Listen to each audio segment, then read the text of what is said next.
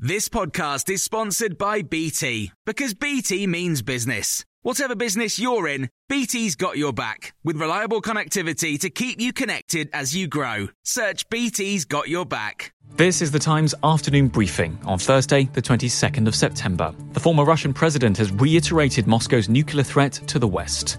Dmitry Medvedev, who is also a member of Russia's Security Council, said strategic nuclear weapons could be used to defend annexed Ukrainian territory. Well, that comes after President Putin backed so called referendums in four occupied regions and warned NATO he was not bluffing about using nuclear weapons. Well, those comments were condemned by Liz Truss and Joe Biden in their remarks to the UN General Assembly.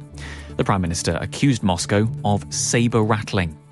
General Sir Richard Shirreff was NATO's Deputy Supreme Allied Commander in Europe. He's told Times Radio he agrees with the Prime Minister. This is the mark of a desperate man. Uh, he's looking to reinforce failure. He's scrabbling around, desperate to try and stem the chaotic retreat of Russian forces recently in Ukraine.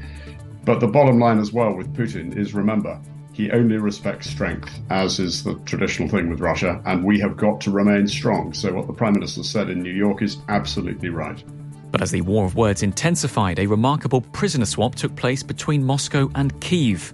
That saw the release of five British nationals who had fought alongside Ukrainian forces. They've now been identified by the Foreign and Commonwealth Office.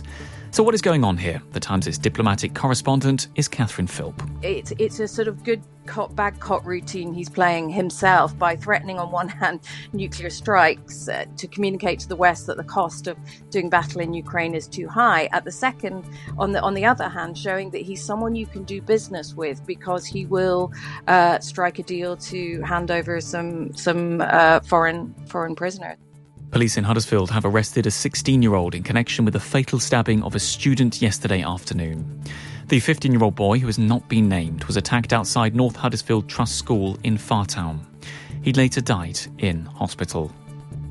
The Health Secretary, Therese Coffey, has told Times Radio she's going to be driven by the data as she seeks to improve waiting times for GP appointments. Under the plans, patients in England should be able to see a doctor within two weeks or sooner for urgent conditions. Well, they'll also be able to compare local waiting times in a bid to force surgeries to improve.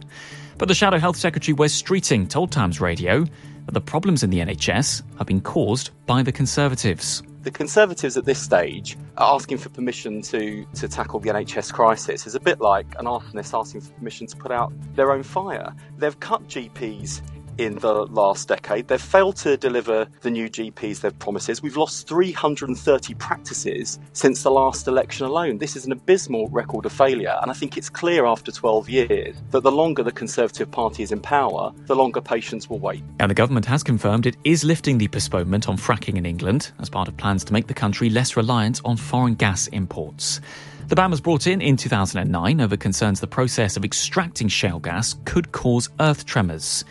Well, the government's now given the go ahead for it to start again, but says future applications by developers will only be considered where there is local support.